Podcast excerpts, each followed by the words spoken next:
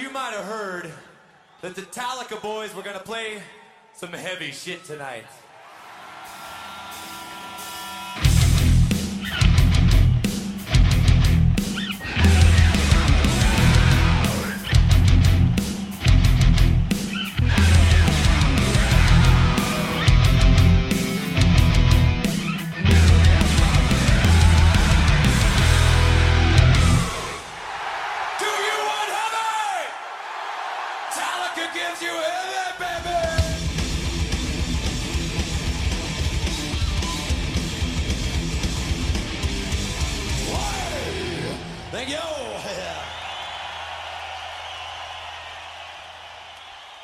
All right, welcome back to another edition of Metal Tales from the Road. I'm here talking to our friend Jan. How you doing, Jan? I'm great. How are you? Uh, I'm good. I just finished a session uh, with my friend Annie, and she's such a sweetheart. She had to be somewhere also, but I was kind of trying to kick her out a little bit of the studio so that I could get to this Metal Tales. It's great because it's late in Germany right now. Yeah, what time is it over there? Uh, it's uh, it's it's ten to ten to ten, so Okay, nine cool. nine nine forty five to be precisely. Well, so before we get started and, and dive into the set list, as you just told me, the Olymp- Olympiastadion, Olympiastadion. Olympiastadion, yes. Yes. uh, uh, let's hear a little bit about your deal. So, you know, where do you sit in the Metallica spectrum? When did you come online with the band? well, uh, it pretty much all started back in the early '90s. So I'm uh, 38. Mhm. So um, you know, time of uh, Black Album era, I would say. So um, at that time, I wasn't too much into any kind of uh, heavy music. You know, I have an older sister, and she obviously was not into um, metal or any other hard rock stuff. So it actually all started with a friend of mine because he wanted to to get for his birthday the Nothing Else Matters single or maxi CD at that time. Mm-hmm. So uh, I went to a record store and um, got the, the CD for him, and I, I listened to Nothing Else Matters in the in the in the record store. And I mean, I knew Nothing Else Matters, but I, I didn't know it was Metallica. So I thought, okay, it's not too bad. And so I started to listen to the Black Album, and at that point.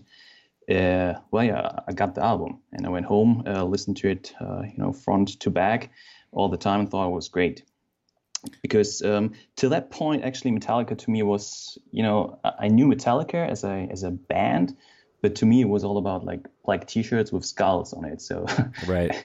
it was all, you know, I was, you know, not not, not scared, but I thought, okay, that that must be some heavy shit because it's all the skulls and you know people wearing it, and um, uh, I was not too much into that at that point. So, but when I got the Black album, I yeah listened to it and I loved it, and um, probably around the same time, I guess. Um, I, I play guitar, so I had guitar lessons at that time, Mhm. and um, I, you know, at that time, I, you know, I must have been like 12, 13, 11, 12, 13 that time, and um, I wanted to switch from, you know, I started with uh, classical Spanish guitar, and uh, as one does in that that uh, age, uh, I wanted to play electric guitar. So um, I went back to my uh, teacher and asked him, okay, whether we could play something from Metallica because I wanted to play something, you know, songs I knew. And my um, my, my teacher, my guitar teacher, he was more like the the technical guy. So at that point, we did a lot of, you know, learning or studying scales, and so it was all about technique.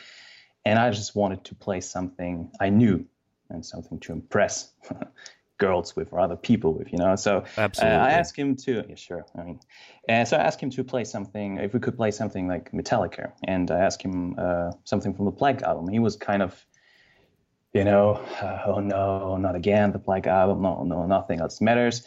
So next time I went there, he uh, he introduced me to Master of Puppets. So we we started to play uh, Master of Puppets, and we did the intro riff, and I was like, oh cool, sounds sounds. Great. So was he was he one of these people that was kind of down on the Black Album? He's more of an original four thrash guy.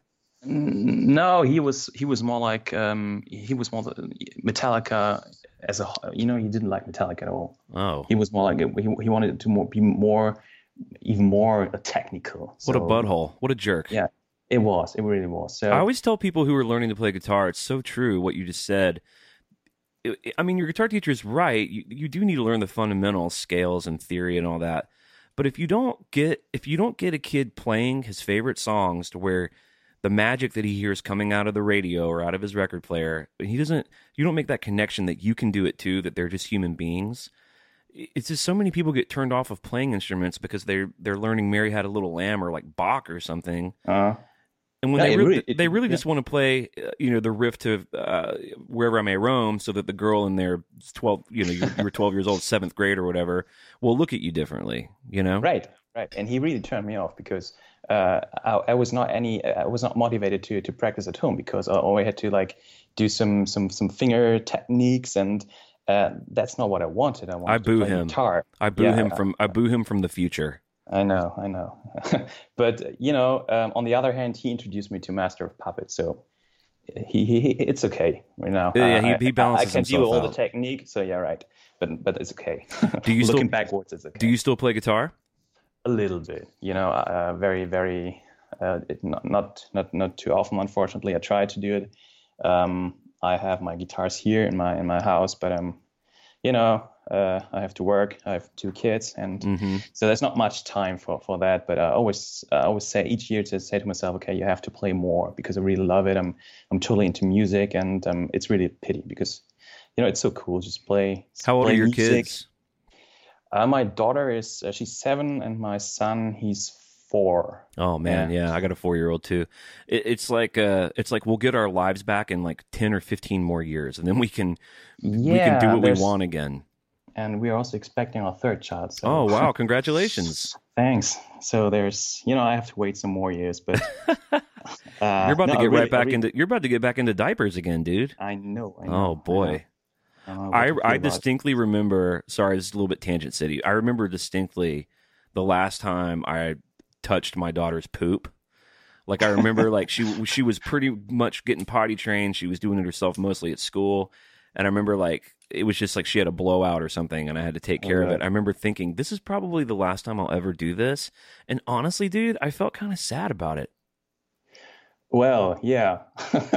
in a really weird way. I know. like uh, it's like when you when those you you dream so much of the day when this one phase that's so horrible will end, and then it does end without warning, and it's kind of a it's kind there's a mourning, a little bit of a mourning because your kiddo's growing up, you know. Yeah, I know, I know, and that's probably the reason why we are now expecting the third child. But you know, Right. a lot of friends still have like the uh, have, have babies, and um, so uh, really, my wife was very much, oh, I don't know, uh, I think I want to do it again. You know, a baby, and um, but I'm actually scared. I, I, I mean, I've done this twice, but I still don't know if uh, I can't remember how to like. Uh, hold a, a baby, and you know you have to be very careful and all this shit. Oh, dude, fear is the know. appropriate response. I have a theory that the hardest things in life, like having a young kid, I mean, having a baby is so scary. I mean, I remember when when we left the hospital, I was so Mm. fucking scared, and then my mother in law stayed with us for two weeks, like helping, and then of course she had to go home and live her life. And I remember my wife and I were standing in our doorway, waving bye to my mother in law. And we just looked at each other like, "Oh my god, we do not know what to do with this baby." But Yeah, you I- figure it out. But my yeah. theory is that that shit like that is so horrifying and so scary that as It soon is. as you get through it, you just it's like you it's like um erasing the trash bin on your computer. You just delete all the information. and I think Yeah, that yeah. that's built in evolutionarily so that people will continue procreating because they it's like you forget how hard it was and you just remember the sweet shit. And then you Yeah, then you wait a few years and your four you know you, your your four year old turns four you're out of diapers. Uh, is your four year old a little girl or a boy? The four year old is a boy. So he's running around. He's a lot of Oh, fun. He's um, probably mischievous, and he probably is doing. He's probably becoming self sufficient too. So you you're like, you know what? It'd be nice to try this again. And then you're just Yeah. right back in the fire, dude. I know, but now you know the consequence. We need a new car, hmm and every we sold everything, like you know, uh, and now we have to get we have to buy everything again. And but well, we, we'll see. We, we'll figure it out. I actually somehow. love I love hearing that from a, a fellow parent, dude, because that's just that's the real struggle of parenthood, and and um, not to put down people don't have kids or whatever. It's nothing like that, but it's like until you walk that gauntlet, uh, like when we we had to put our kid in daycare almost immediately, Mm. and I don't know what daycare is like in Germany, but over here it's it's so expensive. It's like buying a second house. Okay. And I remember my wife and I were looking at the expenses for what it was going to cost to put our kid in daycare, and we were literally like, "We, I don't know how we're going to pay for this. It would be as if we bought a second house, which is insane because we're just normal people. But you just you find a way to do it. You sell some shit and you adjust your budget, and you maybe deprive yourself of some mm-hmm. stuff you did previously, and before you know it, you're you've got your family and you've got the car you need or whatever it is you need, and your kids in school or whatever, and it's kind of nice to look back and be like, you know what, we really made that work as a family. yeah, sure. That's Yeah, a super rewarding feeling. It is. That's true. Here's something I'm curious about. You mentioned that you weren't really into Metallica. You got the Nothing Else Matters single for your bud. What were you listening to before that? You're 12 years old in the early 90s. Like, what's what were you most excited about? At that point, I mean, um, I, I I- started to to listen to music. You know, like uh, really listening to music at that point. So at that point in in, in Germany, we, we or I listened to some some punk music. So we had the skate punk hmm uh, era at that point. So a lot of uh, NOFX and Pennywise and all that. Wow. Yeah, I know. And um, I think one of the first records I got was um, Ugly Kid Joe, Ugly Kid Joe Oh, record. yeah. Because because of Cats in the Cradle, because that was like the only the only song they played on the radio. So so Cats in the Cradle was like the first real. Mu- I can't remember what time that was, but I think No, that's early 90s. Yeah. yeah. Did that record might have uh? Did that record have "I Hate Everything About You" on it? That was a big single Yeah. over here. Yeah, but I can't I can't remember whether I had first the, like the Black Album or, or Cats in the Cradle, uh, uh, Joe. But uh, you know, I, I was um, sort of drifting around between different styles of music. Um, but um, around that time, I mean, a lot of punk music. Um, and yeah, then it was Metallica. Were Metallica you? was one of- Did you grow up? I, I- I'm forgive me for not knowing what this is like over there, but did you grow up speaking English, or how did you know? w- Was this music lyrically foreign to you? It was. I mean, um, you know, in the radio in Germany, you, pretty much 90% is, is English music. I mean, we have some some German bands and all that, but um, you grow up listening to to American or English music. So Yeah, you got the Scorpions, you got Kraftwerk, yeah, you got Yeah. Rammstein. yeah. I mean, I mean, Scorpions they they, they do English music. They they sing English. They Yeah, English, that's right. uh, English lyrics. Yeah, Rammstein is way later. They they came like I don't know late 2000. late '90s or Yeah. something. Yeah. right? And um, yeah, I think Rammstein. Um, yeah, I spent some time in uh, 98, 97 in, in the United States. I went to high school there.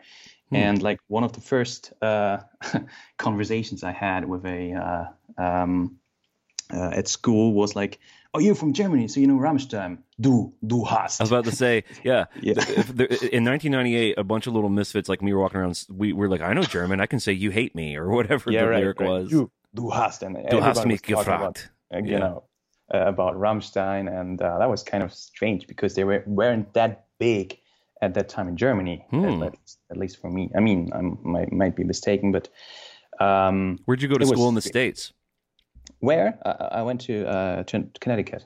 Okay, cool. That's a nice part of the country to, to hang out It in. Yeah, it really was. How did that come great. about? Uh, you know, at one point, a friend of uh, my family he went to the to a high school, and um, I thought, oh, it's pretty cool. And one day I came home from school, and my mother, uh, she told me, okay, I got some some some magazines here for for school exchange, and uh, what do you think about it? And I thought, okay, you know, let, let's let's try this. And um, I went to a boarding school, which was kind of an interesting experience. So Hmm. I, I lived in a dorm and uh, surrounded by all the football and ice hockey guys. it was uh, interesting. They're all just saying "du hast" to you over and over. You're like, dudes. Yeah. You're like, dudes. I speak English actually. Um, well, that's cool. So, did you do your whole high school experience over here, and then you went back home for college or university or whatever? No, I just uh, I, uh, I've been there. Um, I think like for for seven or eight months, and then I came back and did my high school uh, um, diploma or exam here in Germany, and then started to to go to university.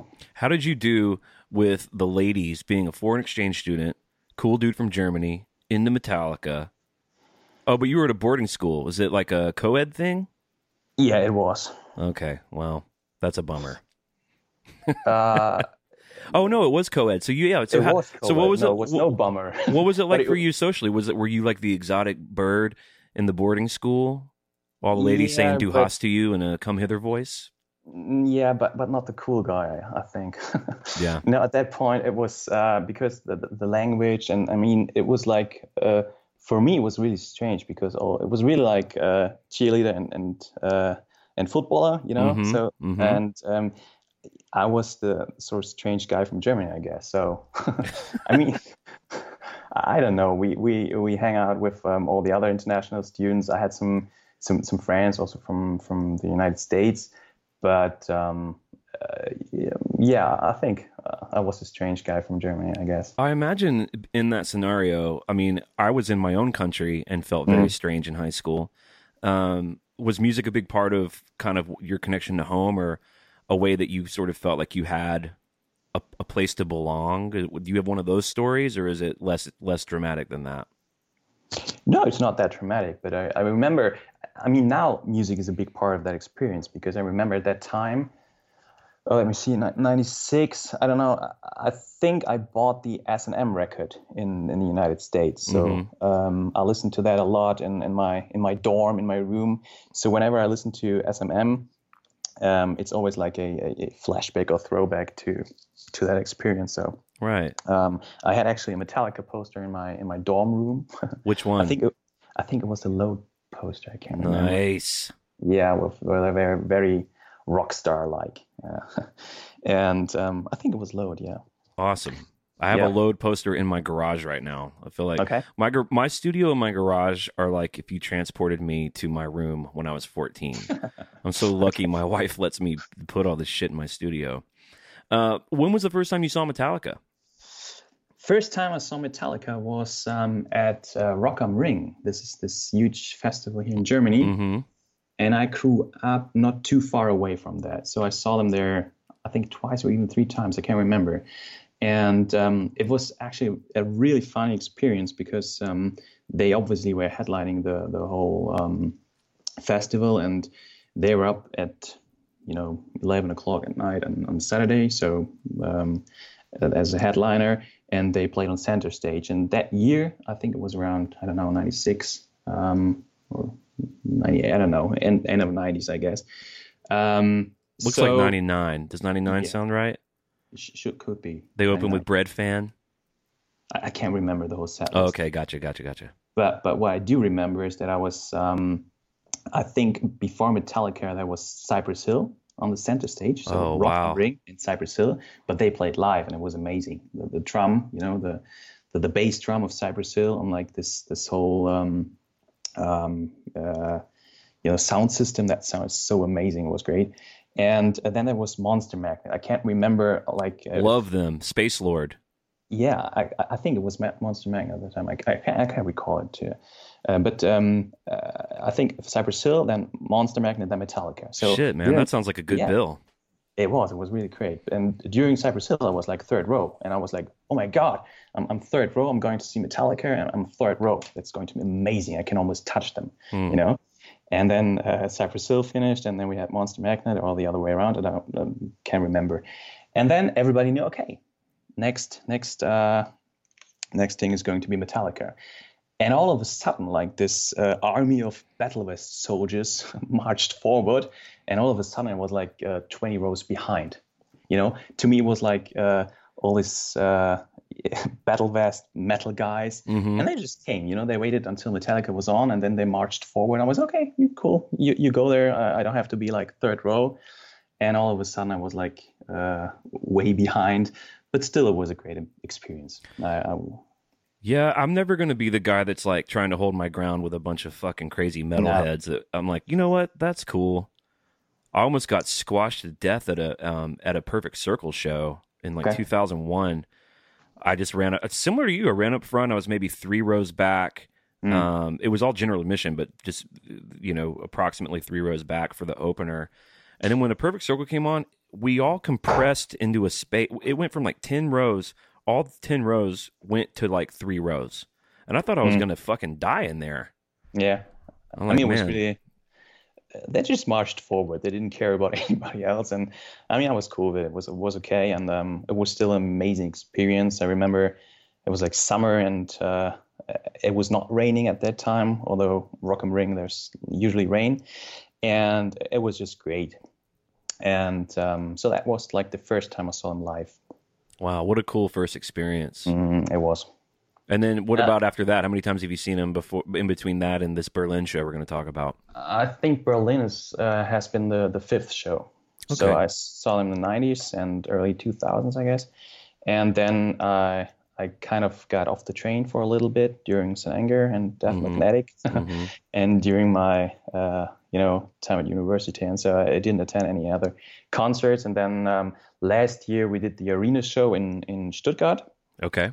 which was amazing. Uh, totally different to me, but um, also amazing. We had the um, the Unforgiven experience. So we had like early early access, and um, I think the Unforgiven experience is like the the, the, the smallest um, uh, VIP package. So we have like this um, dedicated uh, entrance and also um, early access. And for some reason, I I can't remember why, but we were like first in the venue. So we were first there, and we had the rail. We did the rail Awesome. and uh, did it to the rail. And unfortunately, I went there with two colleagues of mine, and they are the very, very casual fans. So they are they want to hear uh, or listen to to Enter Sandman, and nothing else matters. Right.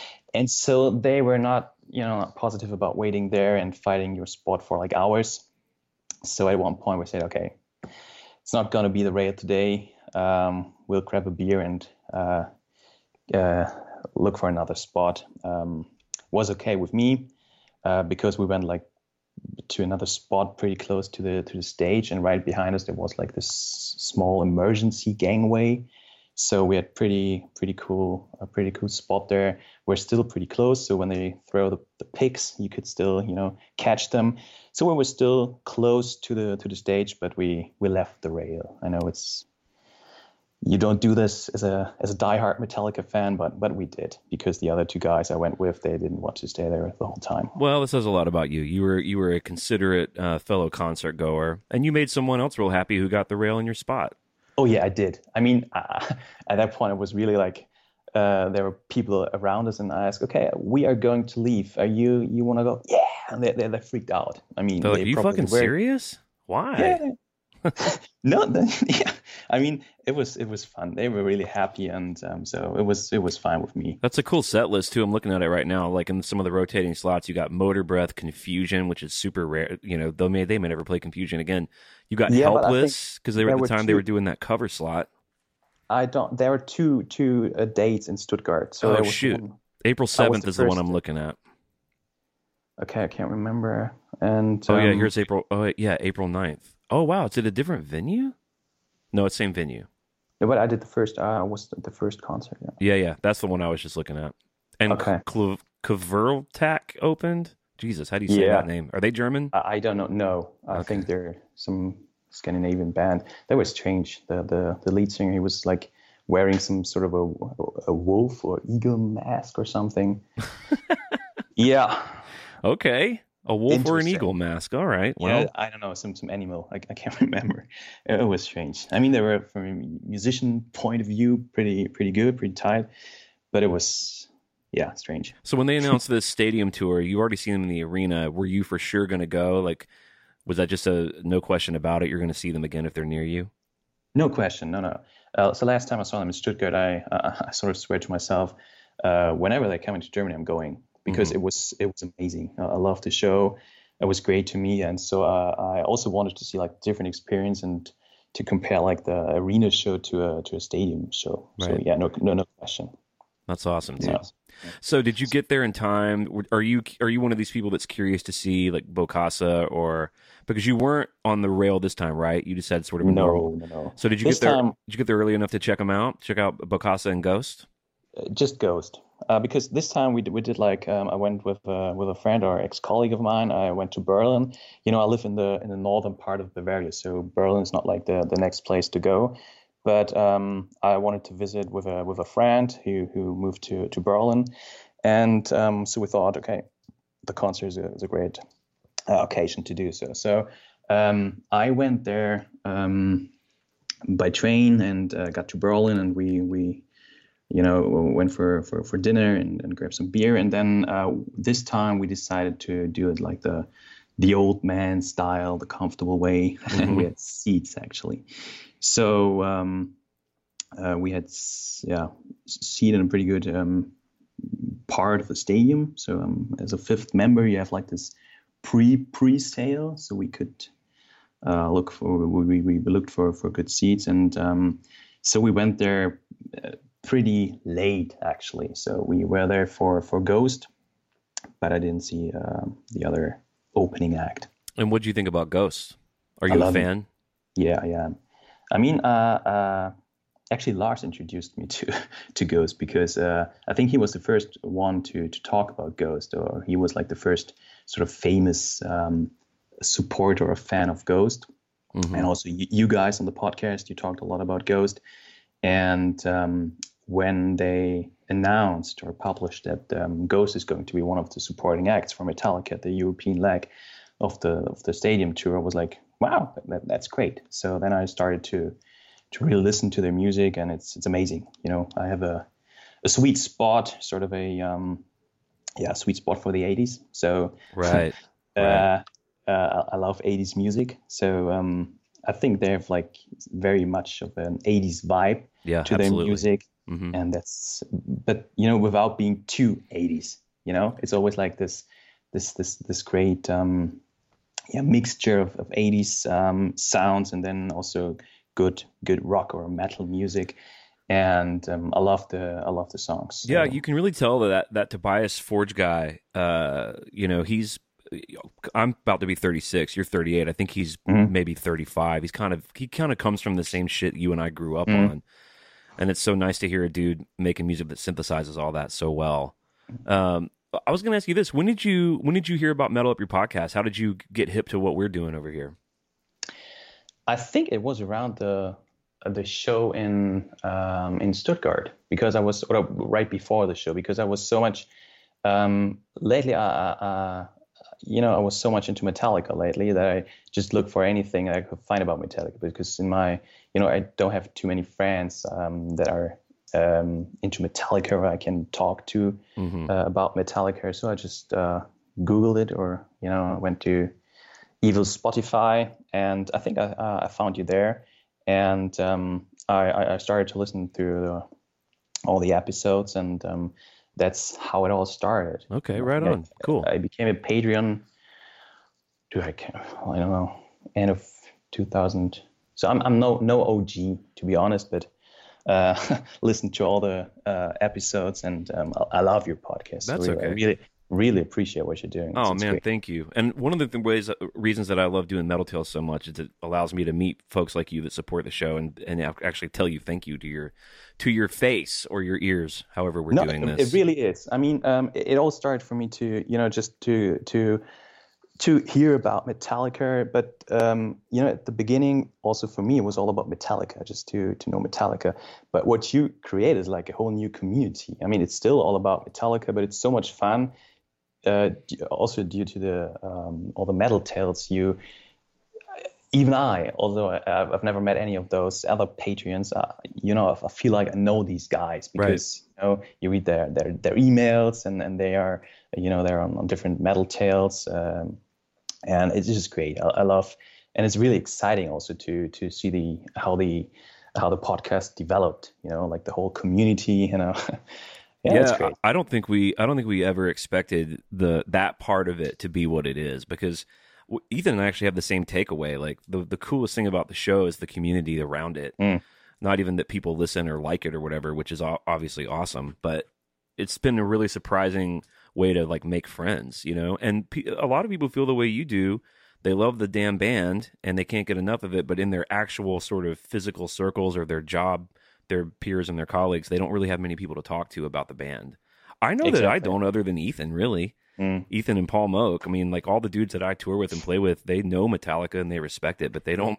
They don't want to talk to me about the merits of Man Unkind, you know, mm. or debate with me whether or not Lords of Summer should have been on Hardwire. They they just simply don't have any reference for any yeah. of that shit. No, no, no. Same with me. and uh, it, it's really just it's so much fun. Also, the all the characters you sort of develop, you know, Torm, Hulk, and all the you know the Joyces. Even for me as a German guy, it's it's so much fun. It's just great. So well, who you. doesn't like who doesn't like hearing a nice Jewish sounding grandma talk talk about rubbing olive oil over herself and letting her dog lick it off? That's just. that transcends uh, country, my friend. I know. All right, so cool. So you played you played it smart and played it safe. You you treated yourself to a sort of more relaxing uh, adventure this time around, which I totally get, dude. I totally get the like, you know what? I'm going to get a seat.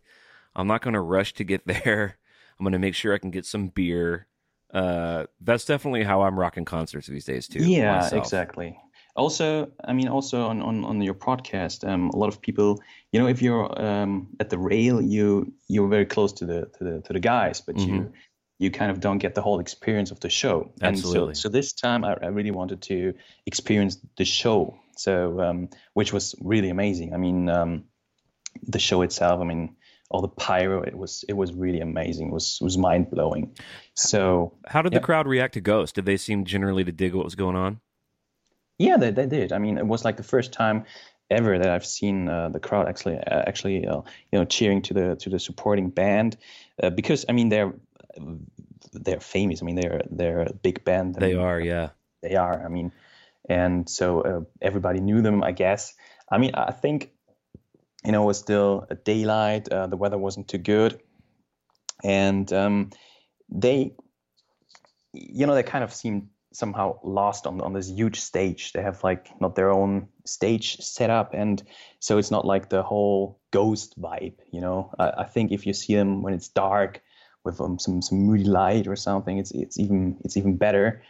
But um, still, the music was great, and they sounded they sounded good, and um, yeah, it was was great. I'm sure. In, I'm sure in some level. I mean, I've seen that. I know that dude's a big Metallica fan, and mm. I know how grateful he seems to be on the tour. And of course, an opportunity to play in front of you know forty to seventy thousand people a night. It's obviously a no brainer for the business side of his band, but there is a sense too where, like you're saying, they're already so big that it's there's probably some frustration with they can't really come out and do their thing because their stage setup is such a big part of it, you know. Mm. And if they're playing before the sun really goes down, they only have a small area. I know they set up that backdrop and stuff, but it's got to be a whole different because they I don't know what it's like in Europe. They're probably bigger in Europe, but they can sell out arenas here now. So I think they're coming back over here after this tour and doing their first full on arena headlining tour. So it's probably yeah. the last time we'll see them support a band. That, and if they are going to support a band, it's going to be a band as big as Metallica. Yeah, I think uh, yeah, uh, that's, that's, that's exactly what I thought. I thought okay, for them it's like the, the, the final the final supporting part before mm-hmm. they really do the arenas because they're they're big now also in, in Europe and um, you know a lot of people knew them and uh, now due to this uh, Metallica uh, supporting gig. Um, everybody else knows them. So it's I kind think, of like when Metallica opened up for Ozzy, right? On the, on, when they did puppets, except bigger because that was just arenas. It's mm. not like Ozzy was doing stadiums. So that's so that's so crazy, man. Well, yeah. good for them, dude. I've I've been, I've sure, I'm a big yeah. supporter of that band. I hope they do good things. And I am. I really wanted to make it to the to the gig because um, it was great, and I listened a lot uh, lately to to their um, to their songs just to be sort of prepared, you know. Mm-hmm. And um, I think they did a good mix of all their you know of their hits, so to say. So they played, um, you know, I love Rats or um, oh yeah, Square Hammer. Yeah. Square Hammer, they did, of course, and um, Seriously, yeah, probably. Yeah, yeah. I looked at the so, set list at some point. I think they're playing roughly the same set every night. It's like kind of jam packed it with yeah, yeah. the the ghost sauce. So all right, so moving into Hardwired. So you've seen you've seen the arena tour, and now you're kind mm-hmm. of sitting back. You're going to take in the stadium. I mean, those screens are really really impressive when you're looking at them. Uh, that's something that you really do miss if you only went to the arena shows. It's just the spectacle of how big the show mm-hmm. is. It is right. It's it's a massive, it's a big show, but also the arena tour was it was. I mean, all the the, the screens and the drones. It was amazing to me. Like one of the most beautiful uh, stage sets I've, I've ever seen. Yeah, uh, I agree. So the, the, arena tour was special as well. But this time I wanted to see how they are like do um, yeah how they are going to set up the the the, the stadium tour, the stage, and um, Berlin the Olympiastadion, as we learned. Mhm, Yes. um, it's a very special venue because um, in I think it was you know 1936, so in the dark times of German history, Mhm. uh, the Olympic Games took place there, and you can still it's it's a very very special venue. It's it's it's huge. It's large, like Wow. 70,000 people there. I'm actually you know. looking at the pictures now, and there's actually a picture Yeah. with the Olympic rings, like right when you walk in, Right. one of those two towers. So Right. that was in the 30s. That was in the 30s, and uh, it was uh, Hitler who opened the, the. Olympic Games at the time, and I, I, I have still like you know pictures from from TV uh, in my mind, you know, uh, seeing seeing Hitler there, you know, doing his his his crazy speeches, and it so was kind of a to me some, sort of a spooky atmosphere. Oh, you know what, dude? There, there's a famous video, and we obviously don't have to camp out here for long, but there's a famous video of him at that Olympics, yeah, and he's like right. tweaking out on like coke. Or, he was like a big drug guy. Have you seen that video of him like tweaking out at the Olympics? Uh, no, uh, I don't know. Uh, No. it's like him I've ner- seen nervously rocking in his chair. He's like definitely on drugs. It's so Okay. weird. Yeah, I, I just now put that together that that's the Olympics in Germany It at is. this fucking stadium.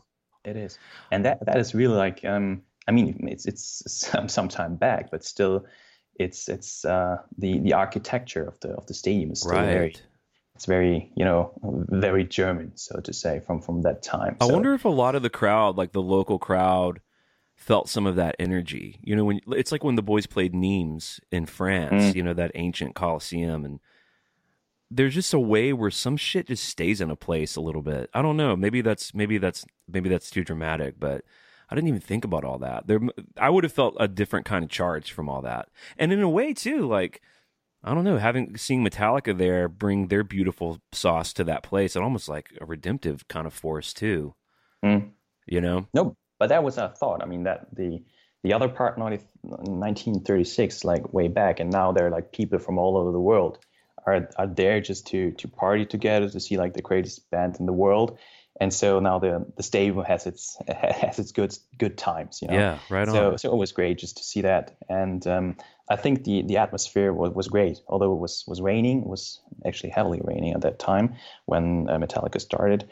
But um, So I can see in the pictures that it, it is an open stadium, but there it does look like there's a cover over a lot of the seated part of the crowd. Is that correct? that's correct. So uh, we, we didn't have to to care much about the rain. So we were we were fine. But uh, the guys were in, in the rain, and um, of, you know, the, all the other people in the um, in the arena, they they were. Uh, yeah, it was raining all the time. Yeah, I feel like they've kind of had bad luck in Europe on this run with rain. I feel like there's been Yeah, a handful of shows that have been like that. Yeah, I saw so Milan was uh, heavily raining. oh I yeah, guess. yep. Yeah, I think And, Milan was uh, when Kirk fell on his goddamn uh, water. yeah, right, right. And this time he had actually, um, I mean, he didn't fail this time, but he had some some technical problems during um, the second solo, the outro solo of Master of Puppets. Uh, his guitar suddenly went off. So Hmm. yeah, Okay. no more no more Kirk sounds, and he sort of pretended to smash his guitar on the stage, but he didn't. pretended to smash it.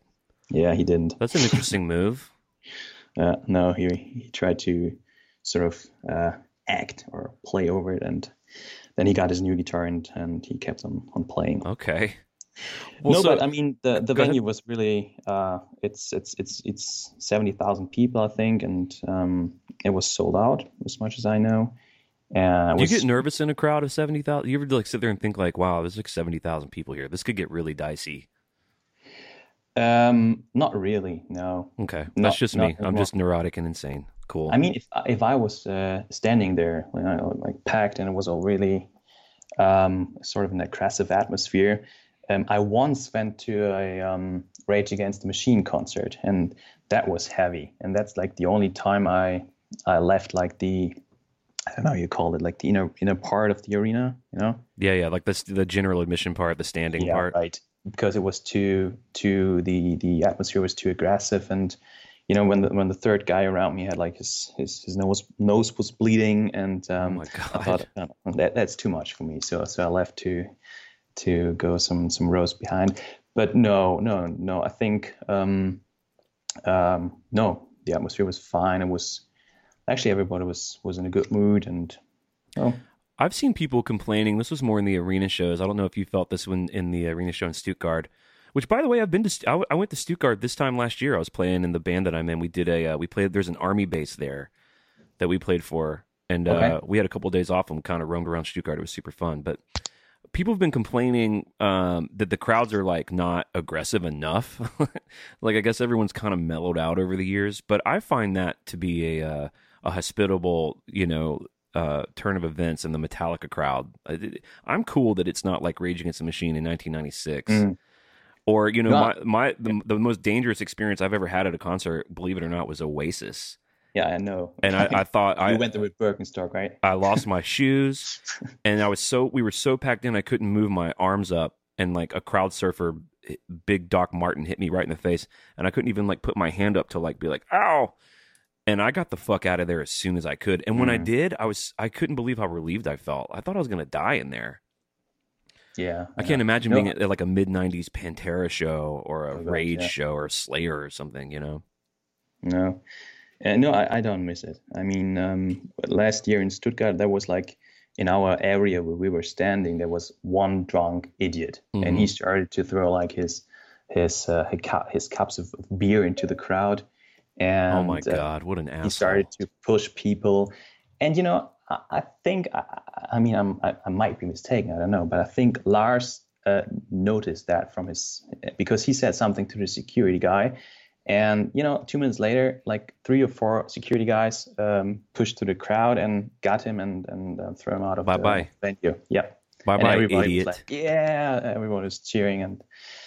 So I I don't miss it. It doesn't mean that you. I mean, you're still having a good time. You're still sort of dancing or uh, jumping and, and Or- singing along. or crocheting, or crocheting a nice quilt. yeah, sure. Maybe. And Maybe playing backgammon. I don't know. Doing lots of nice things. what you do, you know, some some party of Yeah, who, chess. of course. Who am I to say? Yeah, maybe reading, maybe reading uh, Cesar's The Dog Whisperer. I don't know. I mean, we're all getting older. Yeah. of course. All right, so th- they come out with Hardwired, and w- what's the vibe on that? I mean, how do you know? How did you feel seeing the screens? All, of course, the build up with Ecstasy of Gold. Was your Mhm. buddy uh, that you were with kind of a diehard or a casual? Were you sort of seeing it through No, his it- eyes too? It was one of the guys I went to uh, Stuttgart with. Okay, gotcha. No, but but he's he's okay. I mean, he knows Metallica and he knows more songs than just uh, Enter Sandman, and nothing else matters. Um, but you know, um, I, I have to start with the Ecstasy of Gold because that's like the it's one of the highlights of, of every show. I mean, I love it, and um, I love the atmosphere when like you know when when you listen to it and you know okay this is ACDC, so Mhm. next song is going to be Ecstasy, and then it, it's going to happen. So I like when every every everyone is getting nervous and everyone's listening. Okay, this is ACDC. I think the next song is going to be, you know, and uh, so I like this this atmosphere. And um, yeah, then Ecstasy of, of Gold, and then uh, right into um, um, Hardwired. Hardwired and the the intro, and that was was great. I mean, on a in a, uh stadium sound system, it, it sounded really really amazing. So Yeah. that was great. And then uh, also when when Lars starts to to you know work on his drums, the the the change of the sound from from the tape to the real live drum, it's amazing. And, yeah, off he goes. it's one of my favorite moments in the whole show. Yeah. Whether it's whether it's hardwired at the top or like spit out the bone later. Yeah. Uh, I love the the difference in the tape because the tape gets pretty loud where you feel like oh maybe they're gonna match it, but then when the boys come in, it's way louder. It's way more in your Yeah. face. It's a little Yeah, yeah. faster because they got the adrenaline. That is an exciting moment for sure. Yeah, yeah. No, that was great. I mean, uh, in your face is like the the whole uh, scheme or uh, theme for the whole show. It was it was great. Right. Yeah, because they have everyone up on the screens like with the red and white and all the weird Mhm. faces and stuff. Yeah, that's so Right. fun. I remember I don't know if it was from from your vantage point if you could see it, but I remember um I was up front for one of the stadium shows in the states and it seemed like the guys like you see Lars come out to start the, the tune and it seemed like the other dudes literally came just appeared out of nowhere. Did it seem Yeah. like that from where you were? It did, and I actually I have to admit I I I filmed that moment just for this reason because I wanted to see where they're coming from, and it even on on my uh, on this small on the pictures you can't really say where they're coming from. I mean suddenly there's Rob, uh, then you can see Kirk from from the right um, side of the stage, and or left side if you're standing on the stage, and then there's James. You don't you don't really know where they're coming from. Suddenly they're just there. Yeah, I, I don't know, I actually got to see the back of the stage, and uh, it's Mhm. it's like it, they're just ramps. So Okay. they just sort of walk up, and they kind of run up them because it's such a huge stage. But it just has the it has the illusion of them just appearing, Yeah, you know, yeah. like demons. It's fucking awesome. It really was. Yeah. So, are you the type of dude that follows the set list? Like, did you were you expecting the memory remains, or you were you trying to be surprised, or what's your vibe on that? Um, last year, um, I I was really like researching everything I could find just to know what they're going to play. So this time, I wanted to do everything like a different way. So I tried not to to watch too many YouTube videos. I tried not to uh, research on the set list. So I knew, of course, that they're the the like the the staples or what they're always are going to play, but I I, I didn't know what they're really going to play, so I didn't know if it's memory or whatsoever. So no, I didn't, and I was it was was great. Memory remains is the second song. Uh, you know, first song to sing along, and the whole crowd started to sing along was was amazing. Yeah. And I think it was the first time I saw Memory uh, live. Oh, cool. Yeah, we we saw uh, I saw three of the last um, arena shows, and I, ca- I caught it at one of those. So fun, dude. So fun to just sort of. I remember whoever I was. I think I was next to my friend Sarah, but just arm in arm. Yeah. da, da, da, You know, it's so fun. That's great. And uh, really, actually, really good song to to start the show with. You know, after after Hardwired to after like the first uh, sing along song uh, was really great. That was like first you know touching moment to see the whole crowd singing I, along. I totally agree, dude. I, it makes me so proud to be a supporter of Reload because as much Mm-hmm. as shit as that record gets, it's like undeniable that that song is such a special moment in Metallica's entire catalog. it is. You know? I mean, I, love Reload. Um, I think Reload's a great great record, and especially Memory Remains is such a great song to to perform live. Yeah, I've I've literally never gotten sick of it. I've never No, not liked Memory Remains. It's like it's I always kind of liken it to like a '90s Creeping Death almost. Because it's got a big sing along and everyone loves it, everyone knows it. You know what I mean? Right. I don't Yeah, really sure. see anyone looking bored during that song. No, no, no. It makes me proud of that era, because other than the blackout, like you know, they don't really play. They don't play anything off load, and which is insane to me. Mm, that's true. There's nothing, no, no, nothing from Load. Only Reload and uh, Black Album, of course. Yeah, Yeah. but nothing from Load. Oh. So that goes into Lightning, which to me is a huge treat. Also, I would have been so. I've never seen them play Ride the Lightning. I would have been so stoked to see that. I was happy. That was like a really, uh, that was a treat to me as well. Um, you know, I think Ride the Lightning is probably is my favorite um, album. Mm-hmm. So if I had, if I had to decide, I mean, I always switch between Master of Puppets and and uh, Ride the Lightning, but um, I love that song. So Yeah. I, what was the so in a crowd of seventy thousand people? Mm. Was there a lot of recognition of that song? No, and also, um, you know, the Olympiastadion is not like uh, known for its great sound quality. So Right. at that point, it was kind of, um, it's you know, I don't know how to explain. It Like muddy, muddled, or muddy. Right, muddy. You know, you couldn't you couldn't hear out the like the details of the song. I don't So know if you're not- know this about me, Jan, but I'm a professional musician. I I know the lingo and the biz. I got the biz I- lingo. That's what we're talking. Yeah. no, but um, if, if you're not familiar with the song, I think at that point, and also with the next song, "The God That Failed," um, that was, you know, it was kind of rough and, and muddy. Yeah, muddy is Hmm. the right word. Interesting. And uh, yeah, and um, I think last year Guns N' Roses played the Olympiastadion in Berlin, and they really they like got like booed, you know, because Mm. the sound was so shitty. And it was in the newspapers, and the fans actually wanted their money back wow. and um, so so the the venue seems to be uh, yeah complicated from a uh, uh, sound engineering well, of and it's helpful to remember. Like, I mean that uh, that place was built as a sports coliseum, and the, you Mhm. know even the arenas they play in over here, and I'm sure over there too, they're, they're hockey arenas and they're basketball arenas, and Right. they're just not Yeah. really made for that. No, no, and y- you could. I mean, at that point, I really thought, okay, hmm, doesn't sound too good at that point. I mean, I, I still, uh, I still uh, thought it was great because I just love the song and I know the song. But uh, sound-wise, I thought, okay, the arena is way better. Um, yeah, spoiler, I, I changed my mind. Yeah, yeah. Well, that's good to know that it got better for sure. I mean, you know, the guy they got out with him, Big Mick, knows what he's doing. It's just you're, especially if it's raining and the weather sucks. You're just battling so much stuff. I'm trying Yeah, to find this. I'm trying to find this thing about fans being bummed about uh the gun show Mm, I think it was last year. so because it sounds some some fans lash out at Guns N' Roses on Facebook about Berlin, Germany concert. Earful from some fans who expressed their displeasure with the shorter set list and poor sound. Mm, Wow, I wonder. I wonder why they played a shorter set list. probably because of the sound. That's true. Like Axl, who knows about yeah, that right. guy? It's, the old Axl is back. Wow, interesting. Well, sorry for that derailing. I just thought that was interesting. No, sure. I mean, uh, that's that's you know uh, that's like the Olympic Stadium is, is famous for. It it's not like has doesn't has the best um, doesn't have the best sound quality. So it's I think the the sound engineers that they were pretty pretty busy, but, they fixed it though. But it's like when you when you're that big and you're gonna you know you're gonna sell seventy thousand tickets. Where else could they? They would have to do like, you know, four nights at the arena in Berlin or something to to to make up for that. You know what I mean? Mhm. It's just I guess it's just the dollars and cents. They're like, look, we're gonna the sound may we may struggle with the sound, but we're gonna sell seventy thousand tickets in one night and be able to move Yeah. on to another show in two days. and I mean they fixed it. I mean uh, maybe it was. I mean I was on the very right side of the stage. So um, At what point did it get better?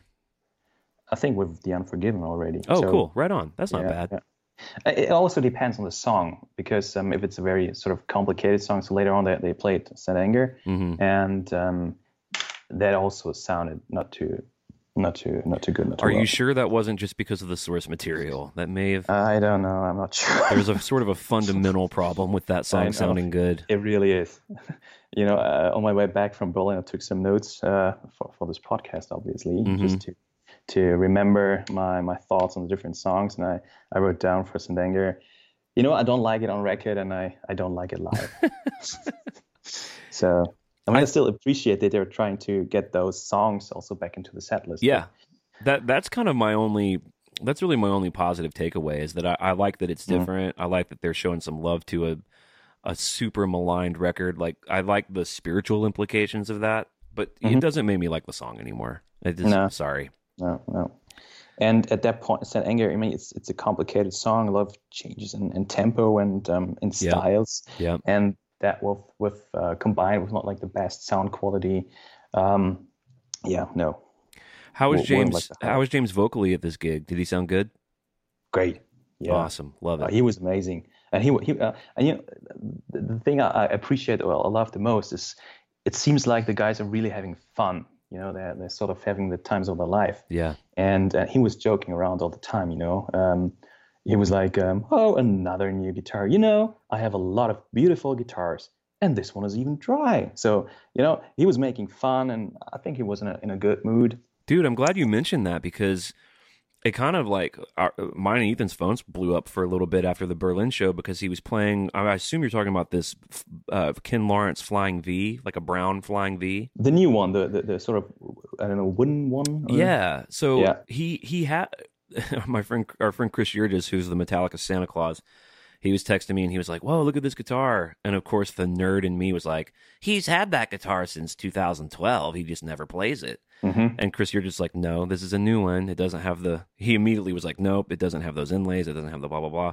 It's pretty cool Yeah, no, that he's playing a new guitar. with all the with the writing on it and, and which is pretty similar i guess Yep. but this was a new one right without anything This which is brand new. Yeah, this is brand new. I don't I don't know. Yeah, because because Ken Lawrence also made that what they call the Carl with all the the writing yeah, on right. the fretboard. yeah, yeah, yeah. But normally when he plays the ballads, he plays his classic Ken Lawrence that most people associate visually with S and M, Mhm. Mhm. and uh, that's kind of his ballad guitar. And he's got two of those. I knew he had a he had a V that he's just never played, but this is a new V that he started playing. So. You know, that's fun. It's little things like that that kind of make shows poke out. I remember one of the shows I saw on the arena tour was Kirk's first night playing his red Ouija guitar. okay So those are just fun little things. Do you know? Do you remember what song he played that V on? no i don't Okay, no, no, that's no, kind of a minute detail. yeah I do want to hear about before we move on from Saint Anger. I did want to hear about Here Comes Revenge. Are you are you a hardwired guy? Are you into the deep cuts? Were you Oh, uh, excited to see I that love it. song? Yeah, uh, I mean, um, uh, we also uh, missed out on the Unforgiven. You know, Right. uh, I have to I have to talk about the Unforgiven because that's like one of my uh, you know favorite songs of all times. I love the Unforgiven, and often to me, live it's uh, the, the the clean parts they don't sound too good, and um, I think this time was better.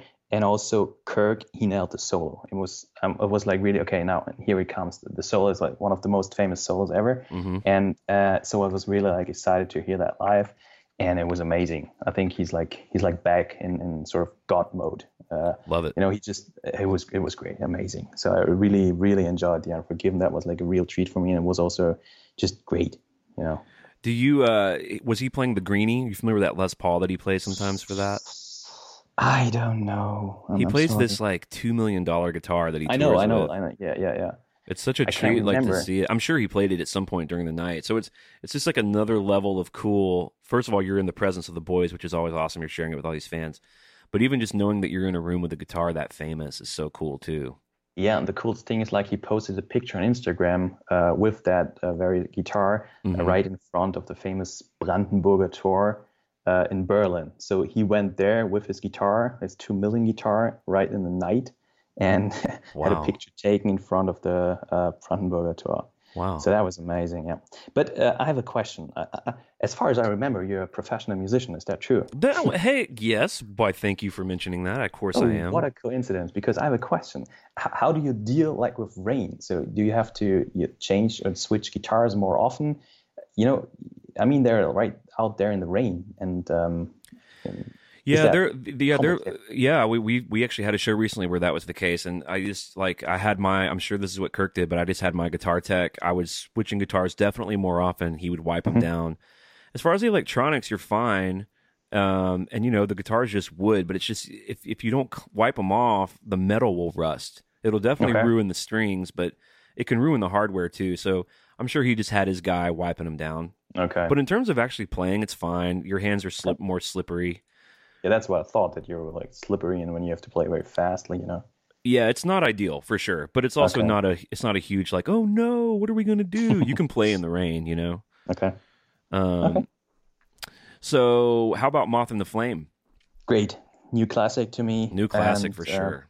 Sure, and uh, live, it's just amazing. And he um, he did like mm, sort of um, yeah introduction speech. You know, this song is about addiction and da da da, and it's like a moth into the flame. And then all the, I think the pyro went like uh, kicked in, Mhm. and um, the pyro was was amazing. Uh, I remember the episode with the Metallica's pyro guy. you Yeah, know? Matt. Yeah, Matt Thomas. Uh, dude, in, in Berlin was amazing. They had like uh, pyro, like flames on right on the stage, above the stage, and then right in the middle of the stadium. And it was, it was, uh, dude, it was amazing. It's It was so cool that you still got to see. Did you see the dancing flame thing?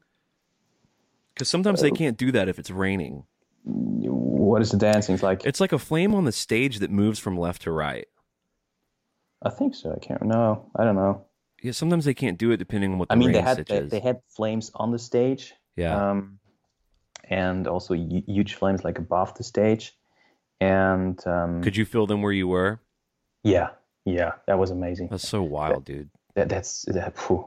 it was really like you know for an instant it was so hot and I was wow and we are not too too close I mean we had, we had great great seats but not like we're not like 10 meters away we are like really far away and still you could you could feel the the, the heat It Oh, was- dude. When Yeah. you're when you're up there right near that shit, it's actually kind of scary. It really It is, is, kind of yeah. scary. especially if you have the history of James I mean yeah you know Yeah, it kind of makes me scared for him. Although he's Uh, Yeah. obviously dealt with it. It's been what twenty years, twenty five years.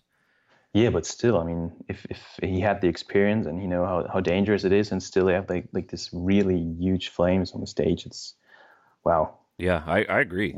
I, I wouldn't if he if he was like, "Hey, I'm done with pyro," uh, I would get it. I would I would understand Mm. that position for Yeah. sure. But um, you know, other than the uh, arena show, um, we had this this uh, large pyro stuff, and it was really amazing. And the, the the show itself was awesome. And I took some pictures and uh, sent them on the day after. I Sent them to some friends, and they said, "Oh, dude, where have you been? That must have been in a Rammstein show." Dude, Rammstein is crazy with that stuff. yeah, they are. They, They are. have like weird like blowtorch machines that they make themselves, and it's yeah. I mean, sometimes I'll, I'll go down like a Rammstein YouTube rabbit hole and just Yeah. watch. I'll just watch Du Hast, like twenty different versions of Du Hast. Yeah. Just that whole industrial. They've got a very unique aesthetic. They do. I mean, I'm not too much into Rammstein, but I have to admit that the uh, the, the show. I mean, there's this. Uh, I don't know. It's like a few years away uh, ago. Um, the I think they played Madison Square Garden, and there's a pretty professional uh, film or a video um, of that um, that performance hmm uh, on YouTube, and it's it's. I mean, it's a show. It's like a it's like a theater. You know. I think they also do weird stuff where they like do weird sex stuff on stage too, though, which I could do Yeah. without. I'm cool Yeah. without that. I am. Yeah. You know, especially Yeah, now at yeah. my age with children and everything. I'm like, eh, I'm good. I'm good on that. Yeah, I'm I'm not sure about Rammstein. You know, uh, I mean, I, you know, the music. It's it's it's uh, it's fun. It's very uh, again very very massive and you know, uh, heavy, but uh, the whole thing around it's, you know, I don't know. The good news, Clint, you got the Rammstein gig. Um, uh, they're going to pay you three thousand dollars a show, and they're going to be touring for the rest of the year. Okay, cool. But during this one moment on stage, we're all going to come have sex with you on stage. Oh, Yeah, there's always the but. You know. wow. Um, Uh, okay, cool. So moving on into Sad But True, of course. I, I'm sure, ah, man, seventy thousand people going nuts to that song. That sounds Yeah, so it. fun. It is. And, uh, you know, I just love it. Um, told my friend, okay, now listen to him telling you, do you want heavy? Metallica gives you heavy. And then right into uh, Sad But True. I love it. I mean, uh, you know, at home or in my playlist, there's not too much uh, Black Album stuff anymore. Hmm. But but live, um, you know, Sad But True is just, it's amazing. One of Yeah. the best live songs. I'm kind of the same way. I know Ethan. Ethan does listen to the Black album a lot still. I'm kind of like if it comes on, I'm not going to change it, but I'm not. I'm not no. like putting that on. I don't even own it on vinyl. That's Mm. just not one of the ones I go to. But I, it's probably just because when I was a kid, and I'm sure you did it too. I just wore it out. I mean, I know every fucking second of that record, you know, by heart. So Yeah, right. Same with me, especially as you know, as for Enter Sandman, for instance, I have no Enter Sandman in any of my Metallica playlists. So I, I don't. I mean, I appreciate what the song has done for the band, but I'm not Mhm. listening to it uh, at home. But if it comes live, you know, if you know this is Enter Sandman, you, you, I still freak out. You know, uh, I still love it. yeah, And absolutely. it's pretty much the same with with But True. And I think as a as a live song, it's it's amazing. It's heavy, you know, sort of dark and, and on a stadium sound system with all the pyro. And uh, I think when they play um, But True, they have like this this marching boots on the, on the screens. And it's okay, like it's it's great. Loved it. Nice. And also the crowd the crowd went nuts because everybody knows True. yeah, totally. Any of those Black album tunes are just going to crush. Yeah, right. This And is it- like Which is interesting because they've taken some out. It's it's interesting they're playing the God that failed, kind of a deeper cut that people might not. They took out wherever may roam. You know, mm, yeah. Was like wow, okay. yeah. Although I'd rather see, I'd rather see these. I'd rather see the God that failed than wherever I may roam. I'm cool without that. Yeah, I mean the, the God That failed was great. I've also never seen before live. and that'll go. down. I I believe. I mean, I'm not like a set list expert, but I do believe that the the European Stadium Tour will go down in history as like that is going to end up having been a big treat for that tour. yeah, I Because mean, before they started, now it's kind of they play the God that failed almost every night. But dude, like four months ago, when they the first show, when was the first gig of this tour? Let me look. It was in Lisbon on May first. Oh, Lisbon, yeah. Dude, when they played that, everyone was losing their fucking minds. Yeah, I know. and I think Yeah. they played Disposable Heroes too. That fir- that first night was crazy. I mean, they played No Leaf Clover, for instance. Yeah, that's Like, right, yeah. Not, unfortunately, not in Berlin, but they, but they did, and and all those deep cuts, it's it's great. And I think the the mixture is great also for like the the the, the diehards and like people who've been to several Metallica shows. Uh, they got their treats, and also they they play like the of course they play the hits, especially in a, stadium tour. They have to.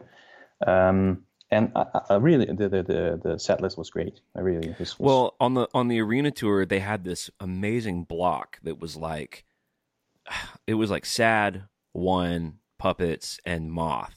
Mm. That was just insane. But dude, they've won up that on this tour because the the fives they so after St. Anger one puppets bells creep and seek that is That's- insane, dude. That's that's really uh, that was like uh, I couldn't believe it. I mean, especially one. Um, I'm also not too much okay. Uh, shitstorm, uh, shitstorm, here we come. Uh, I'm, I'm not too much into the Justice uh, record. Oh wow. Yeah, and also, I mean, one. I'm firing you. I'm firing you from I this know, from this I episode. You're fired from Metal Tales. Can, can we sort of cut this out? No, no, I- that's I, cool. I, I, I don't know why. It just you know it never clicked for some for some reason. I don't know why. Interesting. But but one live this time was was it was so it was one of the highlights. Yeah. Absolutely. I mean the show, and then they uh, like uh, last chord they, uh, they let it ring it out, and then right into master. Yeah. like, wow, master, and then master is is, is, is finished, you know, and then um, right into from the bells told, and then creeping. I mean that was you, you can't ask for anything more. That was like, Someone someone said on a previous Metal Tales, I can't remember who, they said that they were getting a kick out of like watching the more casual fans, or maybe someone who this is their first time seeing the band in a long time. Just their minds being blown by this Yeah, run of yeah. songs. Like it's like every song you hope they would play, they play them Yeah. all right in a row. Yeah, right. It's like next punch, next punch. And I, I've read, uh, I really have written down here in my notes, like everybody was standing there, I just like mouth wide open. Yeah, That's- that's awesome. and uh, so it was amazing. And yeah, I also kind of um, uh, watched the other people, and, and they're really like, oh my god, no way. And then I really like this part one, Master of Puppets, bells, and then uh, also Creeping Death, and it was it was just amazing. It is almost like I get a kick out of imagining Lars making the set, and because you know him, dude, he's like, "Oh my Yeah. god, they're gonna fucking go nuts." He, you know, he's self-proclaimed the biggest Metallica fan of anyone, and he's like, "This is what I would love to hear if I was a fan." But it, it is funny to think about, like, the one puppets, bells, creep, seek, and destroy is a five-song apology for St. Anger. you know, like, yeah. like we're gonna play St. Anger or Frantic, and then we're gonna make it, everyone just hang in there. We're gonna make it up to you with 25 minutes of just ripping your fucking head off. Dude, ex- exactly what I felt. Oh, oh, after St. Anger was, ooh, that, that was kind of rough, and Right. uh, you know, a lot of people who, what, what what's that? Nobody seemed to, to know the song, and and then they're starting to one, and everybody, really everybody went f- f- crazy because the show was amazing, and the song is just amazing, um, and that was like best part of the the whole show. If I remember correctly, during one is when you see those green lasers. Were- Is Yeah. that correct? yeah, that's correct. So that's an exciting moment too. It is. So from from the whole show, like lasers and all the pyro, it, it was really amazing. Like real. I didn't expect uh, that much of a of a of a show, you know, of, of um, sort of special effects and.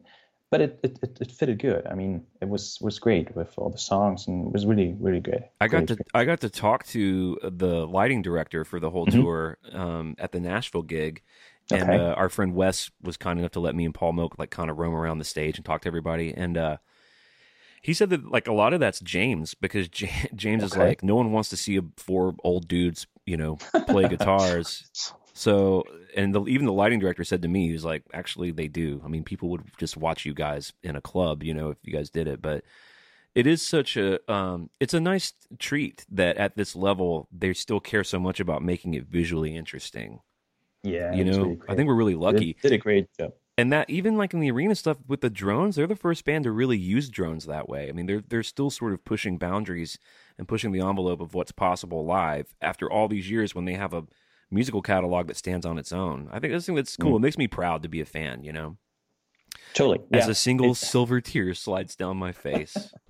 No, but that that's really I'm, I'm also just proud of the of the of the guys of the band Right. because it, it's really great and they really seem to to enjoy the whole experience for themselves and it's not like they're like you know we are the the the metal gods on on world and we're you know doing like this one and a half hour show wave two times and then you know uh, back to the to the chopper and off to the to the hotel right. they, they- they really take their time and they really seem to enjoy the whole show and um yeah it was was great I think part of that TLC that we we were getting is a result of what I guess was James's sort of you know boundaries where he only wants to Mm. play 50 shows a year.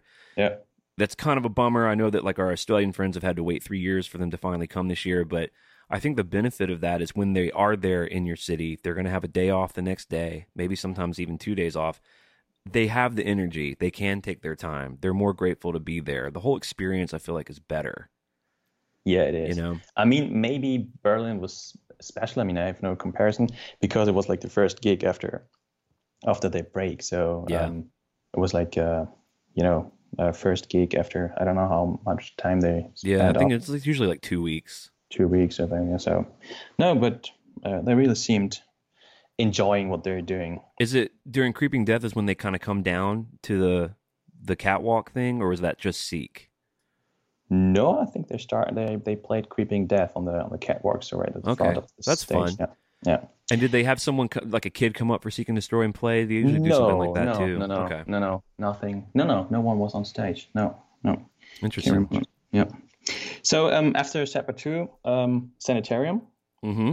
and that was also a treat to me. Also one of my favorite songs. And last year in Stuttgart, we had uh, Fade to Black, and I think Fade to Black last year and uh, Sanitarium, that was like one of the uh, parts where they uh, changed from, from night to night between Sanitarium and Yep. uh, Fade to Black. So I was really happy uh, to uh, that they Get some variety. Yeah. yeah, and it was great. Again, Kirk, he nailed it. I guess. Yeah, dude. I Sanitarium's just never a song I think about. I, I in fact, I always sort of think I don't like it for some reason. But every Okay. time I hear it and I saw it right up front, I was like right up in Kirk's fucking ass when I saw it in an arena. I'm like, dude, I love every part of this song. I love the solo, I love the lyric, I love the vocal, I love James's stuff, I love Yeah. Lars's stuff, I love that bridge. I think uh, Sanitarium is one of the songs that really got me into Metallica because Yeah. When we started, you know, back at the time, I had guitar lessons and we started with Master of Puppets. I, I bought the the album, and first time uh, I would listen to it, I was like like shocked. You know, I started with Battery and you know the the acoustic intro, oh, nice, and then it was you know at that time too too heavy, too fast for me, and um, It's still too heavy and too fast for me. no, but then uh, with Sanitarium, I, I, I sort of understood like um, you know there are like the fast parts, and then all of a sudden there's like the most the most beautiful riff ever, and that that sort of to me is Sanitarium. So that's That was one of the first songs, especially if you're just listening through Puppets, Hmm. that I heard and thought I can probably play this. It just it felt possible. Mhm. You know, it's slower. It's this kind of brooding, arpeggiating, picking thing, and even the first solo felt manageable. yeah And so there was that spark that's connected to that song. You know, like one, there's so much technical shit going on in Yeah, the clean parts to one that I, I just it felt like impossible. One to me, when I was a kid, I may as well have thought I was going to play Eruption because they have there's like layered like seven guitars and they're doing all that classical sounding stuff. hmm Whereas Sanitarium is just a lot more straightforward, you know. it is yeah. and Fade to Black it's- similar. I- yeah, and, and Fade to Black probably is my favorite song. So I kind of like those you know this the this the slow songs. Yeah, me too. and uh, I really love it. And also the second the second solo in Sanitarium, like you know, had this this very special tension to it. Uh, I really love it. Yeah, that's badass. Amazing, amazing, yeah. And and he nailed it on stage. That was Good. I love hearing I, that. as far as I remember, he, he, he played like the solo during he was uh, like you know running uh, over the stage, and he was like on a on a um, going to the to the crowd, and you know I was thinking to myself, dude, this is like such an amazing guitar player, you know, and um, yeah, it was great. I think people underestimate the what it takes athletically to play that music while having stage you know especially in the arenas which you saw they're all i feel like the boys are always moving always changing Mhm. corners they very rarely just plant and yeah kirk runs around i mean kirk's in good shape He is, but he is. but in terms of the playing sometimes people give him a hard time but i'm like dude he's he's playing really complicated music while smiling he's always smiling at fans making sure fans see him and he's nodding a lot i feel like kirk does a great job Uh, he does. I love Kirk. I mean, uh, really, uh, and I think he he he had his you know time, sort of I don't know weak times um, where he wasn't too.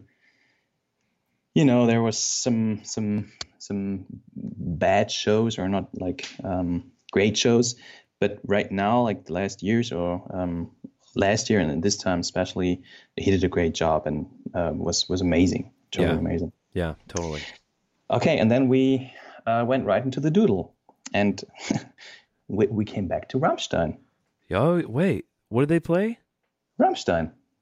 Engel is that a Rammstein song Engel is Rammstein. Yeah, it's like one of the first. It's like the first hit Rammstein had in, in Germany. did were some of the Rammstein guys at the gig because I feel like I saw a picture maybe. I think there was a backstage picture of one of them with some of the Rammstein guys. Yeah. They're just saying "Du hast" over and over to each other. this little known fact: Rammstein actually doesn't speak German. They just know "Du hast mich gefragt." Du, du hast, yeah. well, that's cool. No, they paid some tribute. Did, did, did Rob and Kirk sing that? yeah, yeah, that was strange. Yeah, yeah. No, but it was fun because as soon as everybody uh, uh, recognized the song and everybody was singing along, because you know, if you're into metal uh, uh, or hard rock, you in Germany you probably know the the Rammstein songs, so it was great. Um, and uh, everybody sang along, so it was fun. It was a good doodle. Yeah, the, some, some some those are hit or miss, and and I do Mm. like that they've been doing "Man Unkind," and then you got Orion instead of Anesthesia, which is cool. I'll take either of those. I've seen Anesthesia like five times. I, I never saw them do Orion in the Doodles. No, No, they always did Anesthesia. They'll- they'll- I Okay. think I saw them five times over the last couple of years, okay. and I never saw "Man Unkind." That's fucking awesome too. I love that song. I wish they would play it live. Yeah, I know. Uh, well, after the doodle, um, an Anger, hmm as we discussed before. Yeah. Uh, Oh, you know well, what? yeah. On on Master of Puppets, it actually has the note about his. It says that Kirk's guitar strap broke just before the Okay. solo. Hey. So I guess The I've had that strap, happen. So that just means that he, you know, he, you can't. There's nothing holding the guitar on his body. It's real hard to. Okay. You have to like brace it to yourself, and it's. I imagine Yeah. playing a complicated solo is pretty difficult while you're that doing that. might be a complicated situation. Yeah. No, because I was I, I didn't know what, what what really happened. I thought it was something with the rain. Maybe that's why I asked you if there's Mm. like a big issue with the rain, and I saw some some technical issues or technical issues. But if it's just uh, the strap, okay. And um, yeah, but you could you could hear it, you could see it, and um, he just got this the the new guitar and just kept on playing. So he was fine. He did the pro thing. That's all you can He do. did. He did. James? did, yeah. did James make a joke about it or anything? No, no, Okay, cool. no. I wonder if James gave him a dirty look. Did James shoot him a dirty look? No, I think because you um, obviously they kept on playing, but you you know everybody knew okay that, that should be a solo right now. There should be some some Kirk stuff and and nothing's happening, and so then you you realized okay they, they, he has some problems with his guitar, Yeah. and um, but that's it. I wonder if they're going to fix that in the live Metallica release. Sometimes they fix that shit, Okay. or they'll fly in a solo from another gig or whatever. It'd be interesting. I, I, I, I prefer if I'm going to document the show I went to and get it downloaded or whatever, get a CD or however however people listen to this shit these days. I'd prefer it to have all the imperfections. Yeah, I think you know keep it real. I mean that's what that was happening. That well that, that could happen during a, a live show. That's that's why live. I Right. mean we don't go there to to listen to a record. We go there to see them do it live.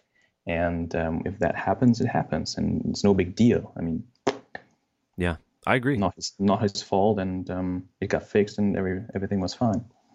It's not his fault. He slipped on his wah pedal in front of seventy thousand people. I know. Uh, yeah, that poor bastard. That yeah, that should not happen. That's sort of like his Fabio, like the goose hitting Fabio in the face. That's his version of that. Okay, yeah. No, but um, this time he didn't slip, although it was raining all the time. But only the guitar strap. Okay.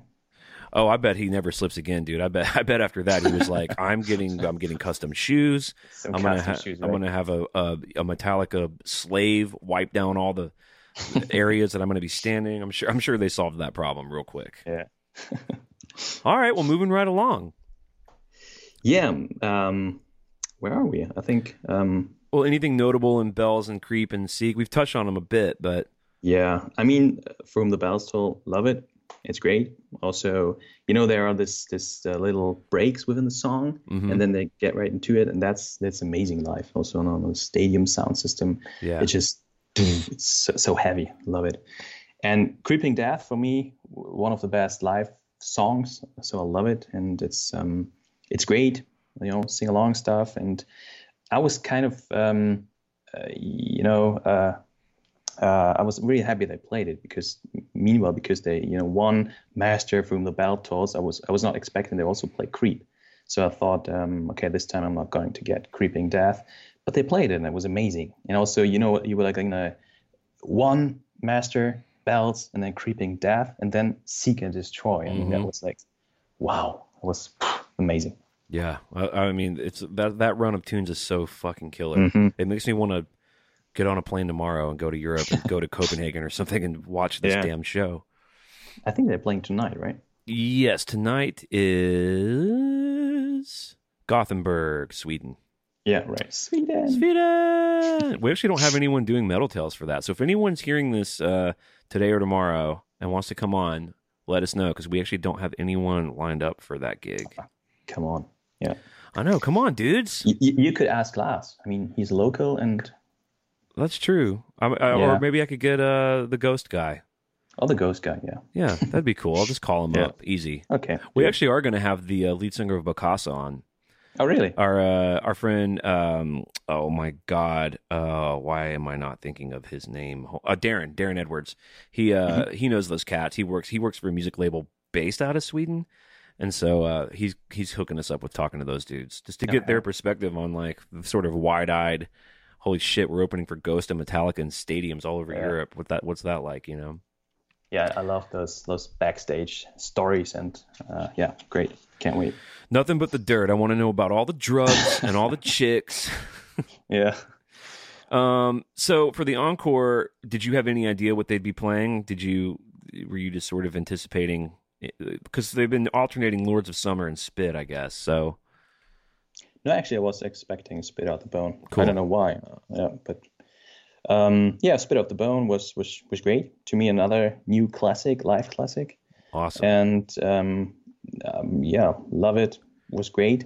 I um, you know, I, I really do love um, Hardwired, the the whole record. And um, last year in, in Stuttgart, they also played Halo on Fire, which I also I think it's it's uh, one of the best um, live songs to play from the Hardwire record Yep. especially with this special um, live intro James does, and Oh, I love um, that slow intro. yeah, it's amazing. It's it's really great, and also the um, uh, you know sing along outro, hmm which is also great. Yeah, so You got to Yeah. see some good shit. I mean, you got to see Confusion, which was rare, and you got to see Now That We're Dead, which they're not doing No, yeah, right. now. Yeah. And of course, I think you got to see Atlas also. So you, yeah, you got a pretty Last good year- spread. Yeah, last year, last year they did a lot of um, um, hardwired stuff, and um, um, yeah, that was great. I don't think that they anticipated Spit Out the Bone to be so well received live. I remember they were drumming it up. Uh, they debuted it in London last year, and I remember last year they were releasing all the tuning room videos, and they were just kept working on it. And it would sound kind of rough, and then it gets get a little better inch by inch. And I don't think they were planning on playing it, dude. I don't think it's kind of become a, a, a hard a worldwide tour staple now. Yeah, and I think that's that's uh, you know they're really appreciate, they're really happy that um, the whole record got uh, received so well. I mean, Totally. it's it's like their second um, they're on like second uh, peak. It's Yeah. like uh, to me they seem like uh, really big right now. Not as big probably as during the the Black Album era, but still they are back on the top. I mean, I don't know, dude. I think this might be bigger than that because, Okay. well, they toured for three years, kind of like Yeah, sure. now, but it, I don't think they were doing stadiums. I think they only did stadiums with Guns because Guns obviously was the, one of the biggest bands in the world at that time too. This time Mm-hmm. around, dude, think about it. They did American stadiums, European arenas, Yeah, sure. American true. arenas, and now they're doing European stadiums. Then they're going to do all the stadiums in New Zealand and Australia, and they had to add second nights to several of those. Yeah, I don't yeah, know if that true. was the case, man. Like they were doing amphitheaters and arenas on Black Album, so I, I think they were more in the public consciousness. But Jesus, man, I mean, they sold seventy thousand tickets in Berlin. That's insane. Yeah, yeah, and I think that they they they, they sold it easily, and I think that they really appreciate after all the you know the, the crap they got for uh, St. Anger Mhm. and also uh, kind of you know uh, a load reload times. Um, they really really do appreciate um, that the the record is uh, so well received. And, Yeah. It says a lot about the about their relevance and ability to keep writing kick-ass shit. Yeah. Because Yeah. because it really doesn't make sense, dude. They they shouldn't be selling seventy thousand tickets a night. That's it's in 2019. That's just really No. crazy. yeah, it's great. I love it. I mean, Well, I love the record. And then that brings us kind of to like, well, here's why they're still doing that because of these last two songs, the endurance of these songs, nothing else matters, and Sandman. I mean, that's a pretty good answer to that question of how they're still selling all these tickets. Those songs are that powerful and good, and they reach through generations, and you know, you could really Mhm. chalk it up to that almost.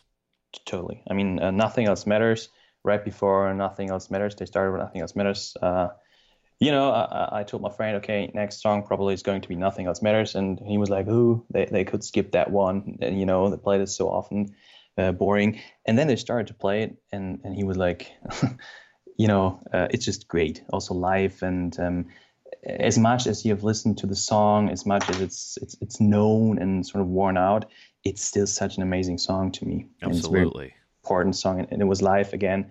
Was great. So and again, the whole the whole stadium really, everybody was standing there.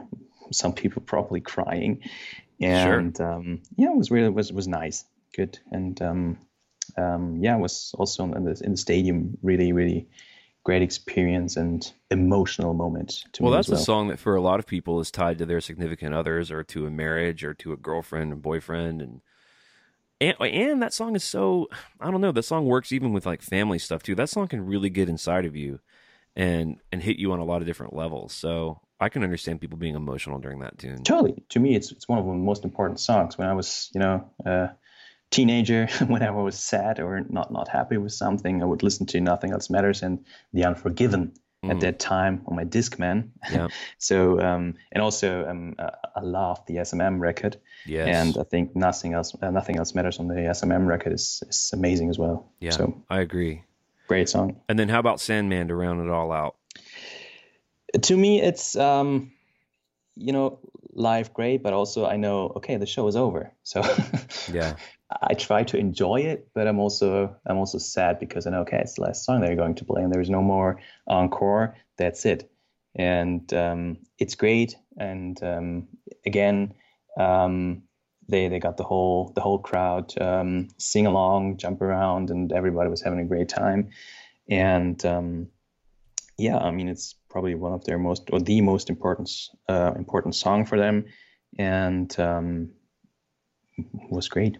I've had a strange mixture the last maybe two or three times I saw them when they were playing Sandman, where it was a mixture of like sadness that it's ending and all that, but also kind of mm-hmm. like man, I'm tired. Like, okay. I, I want to go home. you know what I mean? Like, I got a long day tomorrow. I'm like, I don't know what it's. I mean, dude, shit, getting out of a in a, a stadium of seventy thousand people, but over here too, it's like, God, how long is it going to take me to get a fucking Uber? Yeah, sure. How am I going to get home? It's going to take me, dude. When I left the Tool concert a few months ago, mm-hmm. it took us almost two hours to go like three miles out of the arena. We were just sitting in a car. Okay. Just dreading no, that. Yeah. I start to feel that in the last song too. You know. No, that, that's true. I mean, this time it was it was pretty cold, and um, yeah, you, you start getting tired, and um, so uh, when Sandman was was over, uh, we tried to get uh, our way out of the of the the venue, and as you said, all the, the trains were, were like packed, so we tried to get an Uber, and of course we first had to to walk a little while to to get an Uber, and um, uh, yeah, but then we made it out. That's the, just part of it, I guess. I know, and you know that's the feeling you have when when when Sentiment starts. You know, it's the last song. After that, everything is done. You've you've waited for so long, and everything is over. But um, you know, sometimes there has to be the last song. I guess it's all got to end sometime. yeah. Well, and then yep. they, they spent a lot of time with the fans as well. So absolutely really took their time. So not like waving goodbye and they're gone. They um, no, they, they came out and talk to the fans. Obviously, Lars threw his sticks into the crowd and all the. Well, you know, it was great. It's it's Kirk saying the f word about a million times. That's usually his thing. Rob usually screams some gibberish. Yeah. But it's really the it's really Lars's moment that I love at the ends of these shows because I don't know if he's still doing it this way, but he'd come out and just rattle off a bunch of facts about the last time they were in Berlin and like when, the first time they came through Germany and he he usually would talk about landmarks, and and then they play the video too, like the "Thank You Berlin" video. Did uh-huh. you see any of that? No, we actually didn't. It's on. Uh, you can look it up. It's on their website. But but, the, but I think uh, because uh, I think they they all came out or, or stayed out, and uh, then we actually made our way out, and then uh, again we heard the we heard the the crowd um, cheering again. So I guess that's probably the time when when Lars alone came out. Gotcha. And yeah, but we missed that this time. Well, I'm glad you had a good time, dude. I mean, this is a great, great, set list, yeah. and I, I think you're right, as you said, the band's at a peak for sure, and I think that there's a reason all these people are turning out, man, because it mm-hmm. just feels like a really special time for the band. Yeah, it really does. Any plans to see any other shows on the tour? Uh, no, no, I can't. I can't manage to do that. You know, work, kids, family. Same here. So you know, my my my rock and roll theme is back to to normal. You know, Yeah, totally. m- mowing the lawn every Saturday with a Metallica shirt on. That's, um, you know, but uh, next time they're going to come to to Germany, I'll be there for sure. Well, dude, thank you so much. I know it's late where you are, and I know you got a fam over there. And thank you for taking the time to come on. Thank you for supporting the show. It was lovely Sure. talking to you. No, thanks. It was a pleasure for me. Really great. Love your podcast and and can't wait for all the other metal tales from the road. Nice, dude. Well, thanks a lot. Have a good night. You too. Thank you very much. Hey, it's Clint from Metal Up Your Podcast, and we hope you're enjoying the Metal Tales from the Road series. If you've been keeping up with us, then you already know that we've covered every stop on the 2018 2019 North American Arena Tour, and we look forward to catching up with all of our European friends later this year on the Stadium Tour overseas. And there's more. After the Stadium Tour, we are continuing the Metal Tales series for any Metallica show in the past. Maybe you saw one of the Orion festivals. Maybe you were at the channel in 1984 and Cliff Burton bought you a beer. Maybe you were at one of the 30th anniversary shows, or you just saw a regular ass show in North Dakota somewhere. We want to hear from you. Since Ethan and I started Metal Up Your podcast, we've wanted to find a way for listeners to call in and share their stories. Well, this is it. To make yourself eligible for a future or past Metal Tales episode, please consider joining us on Patreon. For $5 a month, you not only get to come on the show as a guest, you also get both of our Cover Our World Blackened EPs, monthly giveaways like deluxe box sets, rare vinyl, posters, and other goodies. You get early access to our YouTube videos, and we also let you ask our guests, like Ray Burton, Michael Wagner, Halestorm, members of Slipknot, your very own questions. For what essentially amounts to two cups of coffee a month, you can ensure that Metal Up Your Podcast continues to grow in quality and content. For any of you on the ride with us, we love you, we thank you, peace, and adios. Thank